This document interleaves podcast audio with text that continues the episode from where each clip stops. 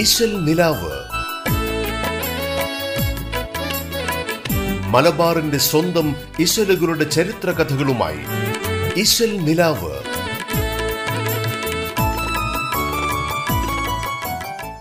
നമസ്കാരം. റേഡിയോ കേരളയുടെ എല്ലാ പ്രിയപ്പെട്ട ശ്രോതാക്കളെയും മധുരസുന്ദരമായ മാപ്പിളപ്പാട്ടുകൾ പെയ്തിറങ്ങുന്ന ഇശൽ നിലാവിലേക്ക് സ്വാഗതം ചെയ്യുന്നു. മാപ്പിളപ്പാട്ടുകൾക്ക് പിന്നിലെ കഥയും ചരിത്രവും പങ്കുവയ്ക്കാനായി ഇശൽ നിലാവിൽ നിങ്ങൾക്കൊപ്പമുള്ളത് ഞാൻ ആൻഡ്രിയ. കൂടമുല്ലച്ചിരിയുള്ള കുയിലിൻ്റെ സ്വരമുള്ള പുതുപുതു മണവാട്ടി നിൻ്റെ അരിമുല്ലു കിനാവിലെ അഴകേറും പുതുമാരൻ ഇതാ ഇതാ ഇതാ വരും നേ പെണ്ണേ ഇതാ ഇതാ ഇതാ വരും നേ. തലശ്ശേരി എ ഉമ്മർ എന്ന ഗായകൻ പാടി അനശ്വരമാക്കിയ ഒരു പാട്ടിൻ്റെ വരികളാണിപ്പോൾ പാടിയത്. ഈ ഗായകൻ്റെ പാട്ടുകൾ പാടാത്ത മാപ്പിളപ്പാട്ട് ഗായകരുണ്ടാവില്ല. ബാല്യകാലം മുതൽ പ്രയാസത്തിൻ്റെ ഭാരം ചുമന്ന് കഴിയേണ്ടി വന്നൊരു വ്യക്തിയായിരുന്നു ഈ ഗായകൻ. വിദ്യാഭ്യാസത്തിന് ശേഷം തലയിൽ ചുമടും ചുണ്ടത്ത് പാട്ടുമായി തലശ്ശേരി മാർക്കറ്റിൽ എ ഉമ്മർ ഒരു ചുമട്ട് തൊഴിലാളിയായി മാറി. ഭാരമെടുത്തുകൊണ്ട് അങ്ങനെ ജീവിക്കുമ്പോഴും അദ്ദേഹത്തിന് മാപ്പിളപ്പാട്ടിനോട് വല്ലാത്തൊരു അഭിനിവേശമായിരുന്നു. അങ്ങനെ ജോലിക്ക് ശേഷം വീണ് കിട്ടുന്ന സമയത്ത് മലബാറിലെ കല്യാണ വീടുകളിൽ മൈലാഞ്ചി പാട്ടുകൾ പാടുന്ന ഗായകനായി മാറുകയും ചെയ്തു. അങ്ങനെ എഴുപത് കാലഘട്ടത്തിൽ മുഹമ്മദൻസ് കല്യാണ ഗായക സംഘത്തിൽ അദ്ദേഹം എത്തിപ്പെടുകയും ആ സംഘത്തോടൊപ്പം മുട്ടിപ്പാട്ട് പാടി ജീവിക്കാനായി പണം കണ്ടെത്തുകയും ചെയ്തു. അങ്ങനെ മുഹമ്മദൻസ് കല്യാണ ഗായക സംഘത്തിലൂടെ സംഗീതരംഗത്തേക്ക് കടന്നു വന്നെങ്കിലും കല്യാണ സദസ്സുകളിൽ കൈകൊട്ടിപ്പാടി കിട്ടുന്ന വരുമാനം എ ഉമ്മറും സംഘവും സ്വന്തം കാര്യങ്ങൾ മറന്ന് പാവപ്പെട്ടവർക്ക് വിതരണം ചെയ്തിരുന്നത് ഒരു പതിവ് കാഴ്ചയായിരുന്നു. അങ്ങനെ മലബാറിലെങ്ങും സുന്ദരമായ കല്യാണപ്പാട്ടുകൾ പാടി അവതരിപ്പിച്ച് തലശ്ശേരി എ ഉമ്മർ എന്ന പാമരനായ പാട്ടുകാരന് സ്വന്തമെന്ന് പറയാനായി നന്മയുള്ളൊരു ഹൃദയവും ക്ഷമയും ലാളിത്യവും നിറഞ്ഞ ഒരു മനസ്സും മാത്രമേ ഉണ്ടായിരുന്നുള്ളൂ.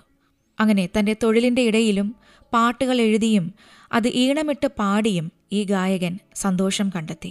മാപ്പിളപ്പാട്ടുകളെ എന്നും അദ്ദേഹം ജീവന് തുല്യം തന്നെ സ്നേഹിച്ചിരുന്നു. തലശ്ശേരി എ ഉമ്മർ ആദ്യമായി പാടുന്നത് ആയിരത്തി തൊള്ളായിരത്തി അറുപത്തി അഞ്ചിൽ തലശ്ശേരി ടൗൺ ഹാളിലാണ്. പാടാൻ കഴിവുണ്ടായിട്ടും ഈ ഗായകനെ വളർത്താനും ഉന്നതിയിലേക്ക് കൈപിടിച്ചുയർത്താനും ആരും തന്നെ ശ്രമിച്ചിരുന്നില്ല. പിന്നീട് ആയിരത്തി തൊള്ളായിരത്തി എഴുപത്തി ആറിൽ കോഴിക്കോട് ആകാശവാണിയിലെത്തിയപ്പോൾ പ്രശസ്ത സംഗീത സംവിധായകൻ കെ രാഘവൻ മാസ്റ്റർ എ ഉമ്മറുമായി ഒരു അഭിമുഖം നടത്തി. അദ്ദേഹത്തിന്റെ മികച്ച ശബ്ദവും ആലാപന ശൈലിയുമൊക്കെ തിരിച്ചറിഞ്ഞ രാഘവൻ മാസ്റ്റർ വളരെ സന്തോഷത്തോടെ ആ കഴിവിന്റെ അംഗീകാരമായി എ ഉമ്മറിന് ആകാശവാണിയിൽ നിയമനം നൽകുകയും ചെയ്തു. അങ്ങനെ തലശ്ശേരി എ ഉമ്മർ എന്ന ഗായകൻ റേഡിയോയിൽ പാടാനും തുടങ്ങി. ഒരുപാട് പാട്ടുകൾ അങ്ങനെ പാടി അദ്ദേഹം ജനമനസ്സുകളിൽ തരംഗം സൃഷ്ടിച്ചു. ബദറിലെ വീരശുഹദാക്കളെ, മലർക്കൊടിയെ ഞാനെന്നും, ആരംഭ പെണ്ണേ നിന്റെ, ആരാരും കാണാത്ത കരളിൻ്റെ കരളായ തുടങ്ങിയ പാട്ടുകളൊക്കെ ഒരു കാലത്ത് മലബാറുകാർ കാത്തിരുന്ന് കേട്ടിരുന്ന ഉമ്മറിൻ്റെ പാട്ടുകളാണ്. പിന്നീട് ഒ അബൂ സാഹിബ് എഴുതിയ ഖാത്തിം നബിയായി വന്ന റസൂലുള്ള, താഹ നബീൻ്റെ പൂമുഖം, റബ്ബായ നാഥാനി ഏകു കനിവോടെ തുടങ്ങിയ ഭക്തിഗാനങ്ങളും എ ഉമ്മർ ആലപിച്ചു. കൂടാതെ Baker Thalassery, P T Abdurahman, T K Kuttiyali, O V Abdulla എന്നിവർ എഴുതിയ പാട്ടുകളും തലശ്ശേരി എ ഉമ്മർ പാടി. ഒരു പുസ്തകം നിറയെ അബൂ സാഹിബ് പാട്ടുകൾ എഴുതി ഉമ്മറിന് സമ്മാനിച്ചത് തൻ്റെ ജീവിതത്തിലെ ഏറ്റവും വലിയ ഒരു സമ്മാനമായിട്ടാണ് അദ്ദേഹം എപ്പോഴും കരുതിപ്പോന്നിരുന്നത്. കൂടാതെ K Raghavan master, P K Abootty, Y M A Khalid എന്നിവരുടെ സംഗീതത്തിലും ഉമ്മർ പാട്ടുകൾ പാടി. ആയിരത്തി തൊള്ളായിരത്തി എഴുപത്തി ഒൻപതിൽ തേൻതുള്ളി എന്ന സിനിമയിൽ എം പി ഉമ്മറുകുട്ടി, പീർ മുഹമ്മദ് എന്നീ ഗായകരോടൊപ്പം തലശ്ശേരി എ ഉമ്മറും പാട്ടുകൾ പാടി അഭിനയിച്ചിട്ടുണ്ട്. മാപ്പിളപ്പാട്ട് ഗായകനായിരുന്ന എം പി ഉമ്മർകുട്ടിയോടൊപ്പം മാപ്പിളപ്പാട്ടിൻ്റെ പ്രചരണത്തിനും സംരക്ഷണത്തിനും യാതൊരു പ്രതിഫലവും മോഹിക്കാതെ പ്രവർത്തിച്ച ഒരു വ്യക്തി കൂടിയായിരുന്നു എ ഉമ്മർ. അക്കാലത്ത് കല്യാണ വീടുകളിലും അന്ന് നടന്നിരുന്ന തിരഞ്ഞെടുപ്പ് പ്രചരണങ്ങളിലും ഈ ഗായകൻ മതിമറന്ന് പാടി. മാപ്പിളപ്പാട്ടിനോടുള്ള അടങ്ങാത്ത ആവേശവും ആത്മാർത്ഥതയും ജീവിതത്തിൽ പകർത്തിയിട്ടും ഈ രംഗത്ത് കാര്യമായി ഒന്നും നേടാൻ സാധിച്ചില്ല എന്നതാണ് ഈ ഗായകനെക്കുറിച്ചുള്ള സങ്കടകരമായൊരു വസ്തുത. അർഹിക്കുന്ന പല അംഗീകാരങ്ങളും ഈ കലാകാരന് ലഭിക്കാതെയും പോയി. അപ്പോഴും മികച്ച ഒരു ഗായകനെന്ന ഭാവമൊന്നുമില്ലാതെ ഒരു സാധാരണക്കാരനായി നിലകൊണ്ട് സൗമ്യതയോടെ ലാളിത്യത്തോടെ നടന്നു നീങ്ങിയ മഹാമനസ്കൻ കൂടിയായിരുന്നു തലശ്ശേരി എ ഉമ്മർ എന്ന ഗായകൻ. അതുകൊണ്ട് തന്നെ മലയാളികളുടെ മനസ്സിൽ ഗതകാല മുഹൂർത്തങ്ങളുടെ സ്മൃതി മധുരമായി എന്നും തലശ്ശേരിയെ ഉമ്മറിന്റെ പാട്ടുകൾ നിലനിൽക്കുന്നു. ഇശൽ നിലാവിലൂടെ അദ്ദേഹത്തിന്റെ ഏറ്റവും പ്രശസ്തമായ കല്യാണപ്പാട്ട് തന്നെ കേൾക്കാം. തലശ്ശേരിയെ ഉമ്മറിനോടൊപ്പം ഈ ഗാനം ആലപിച്ചിരിക്കുന്നത് എം ശൈലജയാണ്.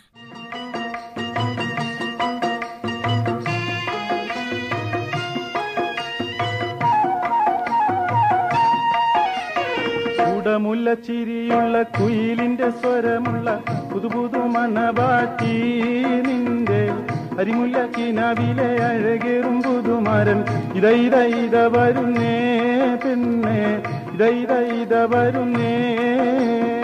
ഉടമുല്ല ചിരിയുള്ള കുയിലിന്റെ സ്വരമുള്ള പുതുപുതു മണവാറ്റി നിന്റെ അരിമുല്ല കിനാവിലെ അഴകേറും പുതുമരം ഇത ഇത ഇത വരുന്നേ. പനിനീരിൻ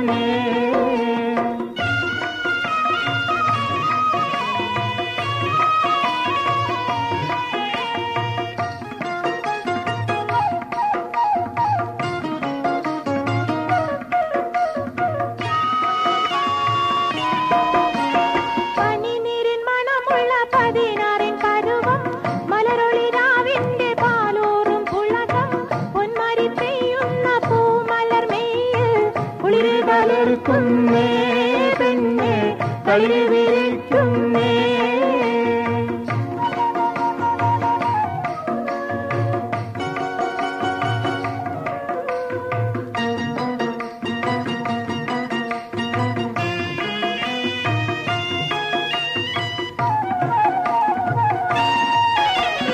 മൈലാഞ്ചിക്കരങ്ങളിൽ പൊൻവളയണിഞ്ഞ് നവരത്നം പതിച്ചുള്ള കമ്മലും തിളങ്ങി മദനപ്പൂമണി മാറും കനകത്താൽ നിറഞ്ഞ് പുതുമയിലെങ്ങുന്നേ പെണ്ണേ പളപളമിന്നുന്നേ.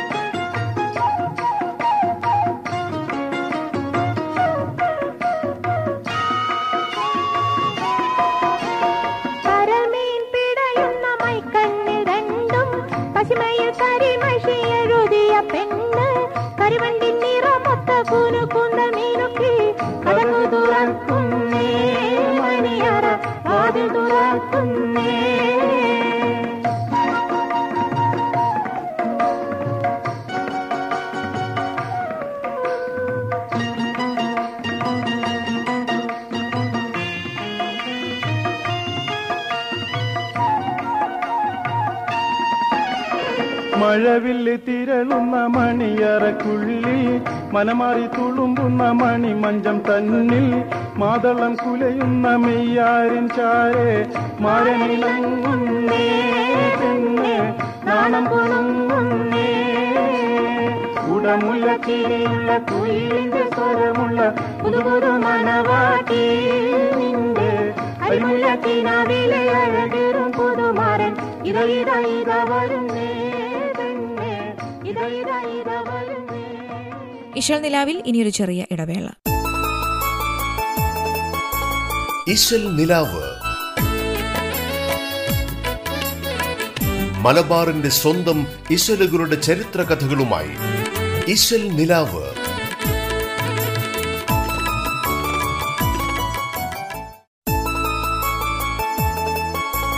ഇശൽ നിലാവ്, മലബാറിന്റെ സ്വന്തം ഇശലുകളുടെ ചരിത്ര കഥകളുമായി. ഇശൽ നിലാവ്.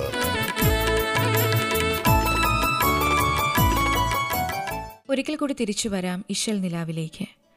ഇപ്പോൾ നിലവിലുള്ളതും ഇനി വരാനിരിക്കുന്നതുമായ പുതിയ തലമുറയ്ക്ക് സദാചാര സമ്പന്നമായ ഒരു ജീവിതത്തിന് വഴികാട്ടുക എന്ന ലക്ഷ്യത്തോടെയാണ് പൂർവിക സ്മരണയെ ഉണർത്തുന്ന തെയ്യങ്ങളെ രൂപകൽപ്പന ചെയ്തിട്ടുള്ളത്. അതേ സന്ദേശങ്ങൾ തന്നെയാണ് ഓരോ മാപ്പിള തെയ്യവും സമൂഹത്തിന് നൽകുന്നത്. ഗ്രാമത്തിൻ്റെ സാമൂഹ്യ ജീവിത മുഹൂർത്തങ്ങളെ തെയ്യ പുരാവൃത്തങ്ങളിലേക്ക് സന്നിവേശിപ്പിച്ച് പുതിയ തെയ്യങ്ങളെ രൂപപ്പെടുത്തിയപ്പോൾ അന്നത്തെ ആ ഒരു ജീവിത പരിസരവുമായി ദൃഢമായ ബന്ധം പുലർത്തിയിരുന്ന മാപ്പിളമാരും അതിൽ കഥാപാത്രങ്ങളായി മാറുകയായിരുന്നു. പതിനഞ്ചും പതിനാറും നൂറ്റാണ്ടുകളിൽ വടക്കൻ കേരളത്തിലെ മാപ്പിളമാർ ഹൈന്ദവ സമൂഹവുമായി പുലർത്തി വന്നിരുന്ന സാഹോദര്യ ബന്ധത്തിന്റെ പ്രകടമായ ഉദാഹരണം കൂടിയായി മാപ്പിളക്കോലങ്ങളെ കണക്കാക്കി വരുന്നു. ഇസ്ലാം മതം കേരളത്തിൽ വേരോട്ടം നടത്തിയ ചരിത്രം പറയുന്ന ഒരു മാപ്പിള തെയ്യമാണ് കലന്തൻ മുക്രിത്തെയ്യം. തങ്ങളുടെ മുന്നിൽ പ്രാർത്ഥനയോടെ നിൽക്കുന്ന വിശ്വാസികളെ അരികിലേക്ക് വിളിച്ചു നടത്തുന്ന ഉരിയാട്ടിൽ നല്ല മലയാളത്തിൽ തന്നെയാണ് ഈ ചരിത്രം കലന്തൻ മുക്രിത്തെയ്യം പറയുന്നത്. അതിങ്ങനെയാണ്: അന്ന് ചേരമാൻ പെരുമാൾ കൊടുങ്ങല്ലൂരിൽ നിന്നും ഗൂഢമായി കപ്പൽ കയറി കൊയിലാണ്ടി തുർക്കിയിൽ ഒരുനാൾ പാർത്തു. പിറ്റേന്ന് ധർമ്മപട്ടണം വന്നാറെ കോവിലകം രക്ഷിപ്പാൻ സാമൂരിയെ ഏൽപ്പിച്ചു. കൊടുങ്ങല്ലൂരിൽ നിന്ന് കപ്പൽ കയറി വിടകൂടാതെ ബഹർമുക്കൽ ഹയാബന്ദറിൽ ചെന്നിറങ്ങി. അപ്പോൾ മുഹമ്മദ് നബി ജിദ്ദ എന്ന നാട്ടിൽ പാർക്കുന്നു എന്നറിഞ്ഞ് അവിടെ ചെന്ന് കണ്ട് മാർഗം കൂടി. താജുദ്ദീൻ എന്ന പേരായി മാലിക് ഹബീയാർ എന്ന അറബി രാജാവിന്റെ പെങ്ങൾ റിജിയെ തന്നവളെ കെട്ടി അഞ്ചാണ്ട് പാർത്തതിന്റെ ശേഷം മലയാളത്തിൽ വന്ന് ദീൻ നടത്തേണ്ടതിന് യാത്ര കിഴിയെ ദീനം പിടിച്ചു താൻ തീർത്ത പള്ളിയിൽ തന്നെ മറഞ്ഞു. പെരുമാളെഴുത്തും മുദ്രയുമായി രാജസമ്മതത്തോടെ പതിനൊന്ന് തങ്കന്മാർ മലയാളത്ത് വന്ന് പതിനൊന്ന് കരിങ്കല്ല് വെച്ച് പതിനൊന്ന് പള്ളി പണിതു. മാടായിപ്പള്ളി, അബ്ദുറഹ്മാൻ പള്ളി, മുട്ടത്ത് പള്ളി, പന്തലായനി, സൈനുദ്ദീൻ ഖാദി, ശ്രീകണ്ഠപുരം പള്ളി, മാലിക് ദിനാർ പള്ളി, അങ്ങനെയല്ലേ മാടായി നഗരേ. ഇങ്ങനെ പോകുന്നു കലന്തൻ മുക്രിത്തെയ്യത്തിന്റെ ഉരിയാട്ട്. നല്ല മഞ്ഞു പെയ്യുന്ന മകരമാസങ്ങളിലാണ് കലന്തൻ മുക്രിത്തെയ്യവുമായി ബന്ധപ്പെട്ട് ആണ്ട് നേർച്ചകൾ നടക്കുന്നത്. കലന്തർക്ക് പിന്നെ നിന്ന് തിരിയാൻ നേരമില്ലാത്ത ദിനരാത്രങ്ങളാണ്. ആദ്യമായി കലന്തർ നാട്ടുകൂട്ടത്തെ വിളിച്ചുകൂട്ടി ആണ്ട് നേർച്ചയെക്കുറിച്ച് അറിയിച്ചപ്പോൾ ആൺപെൺ ഭേദമില്ലാതെ മതവർഗ വ്യത്യാസമില്ലാതെ ആയിരങ്ങൾക്ക് ഭക്ഷണം വേണമെന്നും പുളിങ്ങോംകുന്നിലെ പുനവെള്ളരിയും കൊയ്വാലനരിയും പല വ്യഞ്ജനങ്ങളും ഒരുക്കണമെന്നും ഇറച്ചിക്ക് നഞ്ചും നായാട്ടിനിറങ്ങാൻ കരുത്തന്മാരും വേണമെന്നുമാണ് ആവശ്യപ്പെട്ടത്.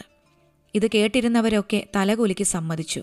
അന്നത്തെ കോട്ടയിലെ കുഞ്ഞമ്പു നായരും നാൽപ്പത് അനുയായികളും കലന്തൻ മുക്രിത്തെയ്യം നിർദ്ദേശിച്ച പോലെയുള്ള നായാട്ടിന്റെ ദൗത്യം ഏറ്റെടുത്തു.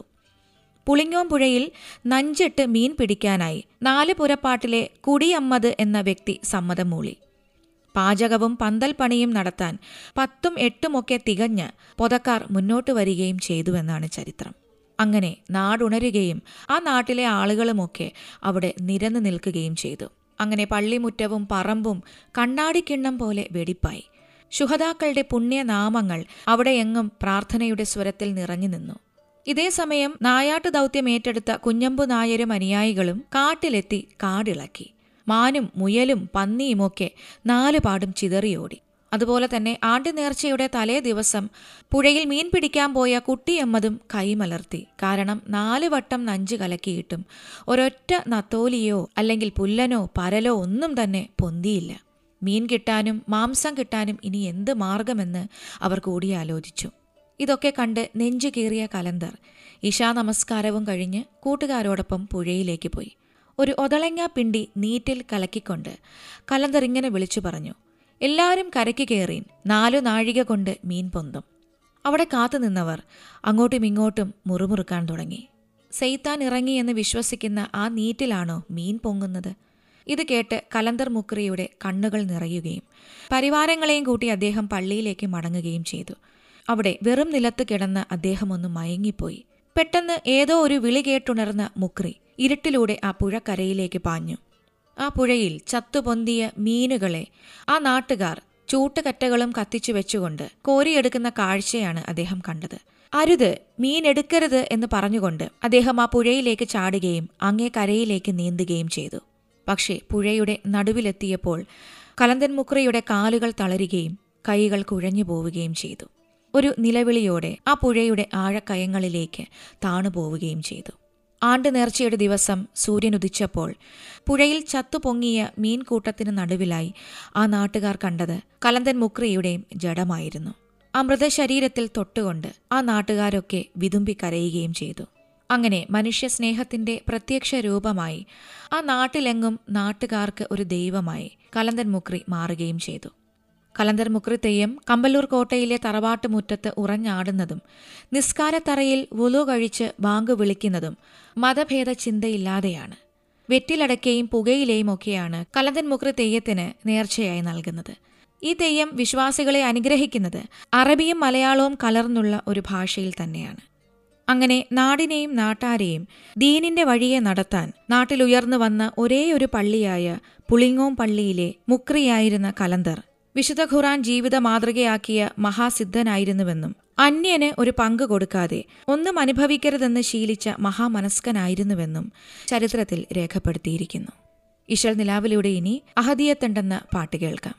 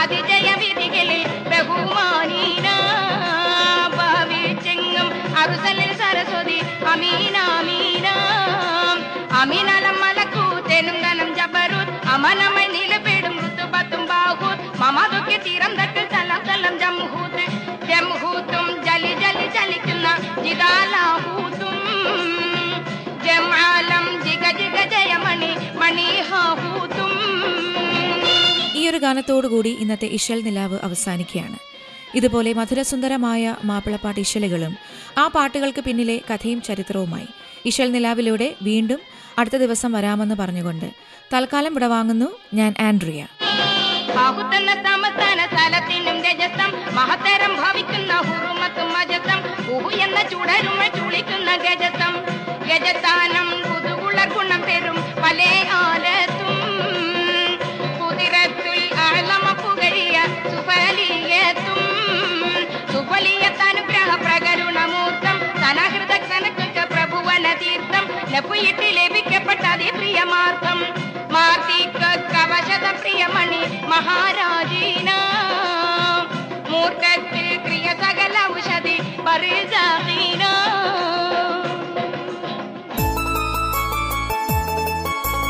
ഇശൽ നിലാവ്, മലബാറിന്റെ സ്വന്തം ഇശലുകളുടെ ചരിത്ര കഥകളുമായി ഇശൽ നിലാവ്.